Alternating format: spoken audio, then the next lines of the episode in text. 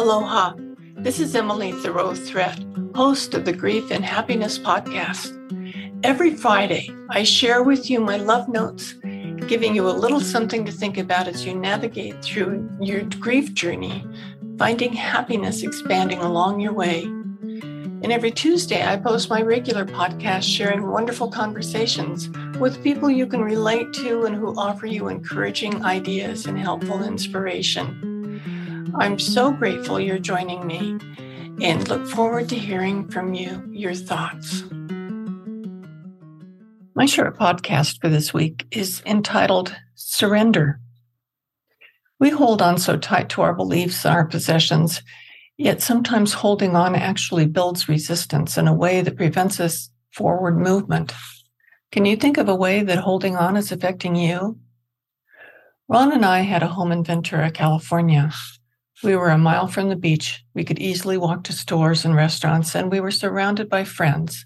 And we had a huge yard to garden in and with lots of avocado trees. I thought this was our forever home. We traveled to Europe and Central America and South America, but we mostly traveled to Maui. Ron had lived on Maui many years before, and I knew he loved Maui. On a visit to Maui, he suggested that we move here and oh. immediately I panicked. What about all my friends and family? What about our wonderful home? And at the same moment, I knew Ron wanted to spend his last days on Maui. So I said yes. I had no idea what I was in for. We easily found a place to buy on Maui and quickly sold our Ventura home for an amazing profit that allowed us to move our move to happen with ease and grace. This process of this move showed me how much stuff we'd accumulated. Our Ventura home was about double the size of our Maui home, and it was full. How was I going to live not only without the home I loved, but also without all our stuff? And to top it off, Ron's health was getting progressively worse. So basically, he watched while I packed. And with each item I packed, I considered if I really wanted to ship whatever it was across the ocean, did I really need it or even want it? Friends came to help me pack, and I was grateful to give things to them. Somehow, knowing that someone I loved would get something I'd considered precious eased the pain. And it felt so good to give things away. We also had a garage sale that turned into a joyous party with all our friends, complete with the Bloody Marys Chappie brought and we made over $3,000. So we really got rid of a lot of stuff. And of course, I was giving more things away to my friends. And when we still had stuff left and it was time to, to close, Rose made a big made a big free sign and it all disappeared. After we arrived in Maui, we waited six weeks before our belongings arrived since they had to be transported by ship.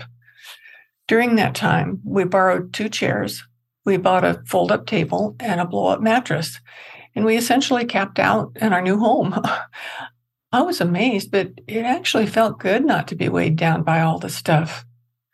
During that time, we talked about what we needed to be comfortable. And when our container arrived, we ended up getting rid of much more stuff. The whole experience of downsizing and moving across the ocean enabled me to see what was important. For Ron and me, it was the time we got to spend together. If that was affected by stuff, we let that stuff go.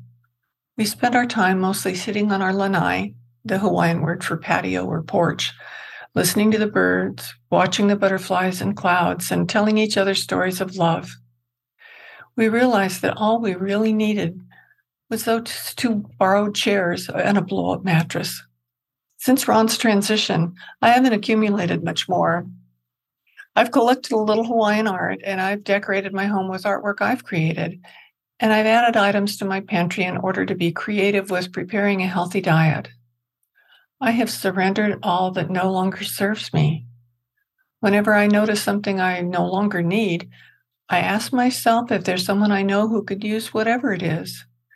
If not, I pass it on to the women's shelter or the Salvation Army. I feel so much lighter like I've lost the weight of the world, or at least the weight of my earthly possessions. And I'm grateful for this lesson. What can you surrender?